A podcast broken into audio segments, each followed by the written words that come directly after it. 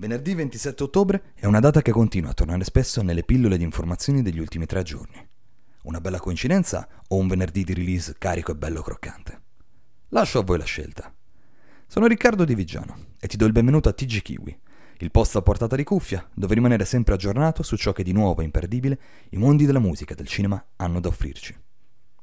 Come anticipato, il 27 ottobre segna una data fondamentale per i fan degli Articolo 31 con l'uscita del loro nuovo singolo intitolato Vecchi di merda.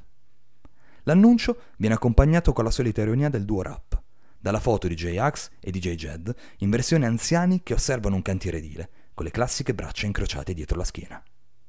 Dopo circa vent'anni di attesa, gli Articolo 31 sono tornati prepotentemente sulla scena musicale, con una partecipazione straordinaria a Sanremo 2023, dimostrando che il loro impatto sulla scena musicale italiana non è solo storico, ma culturale.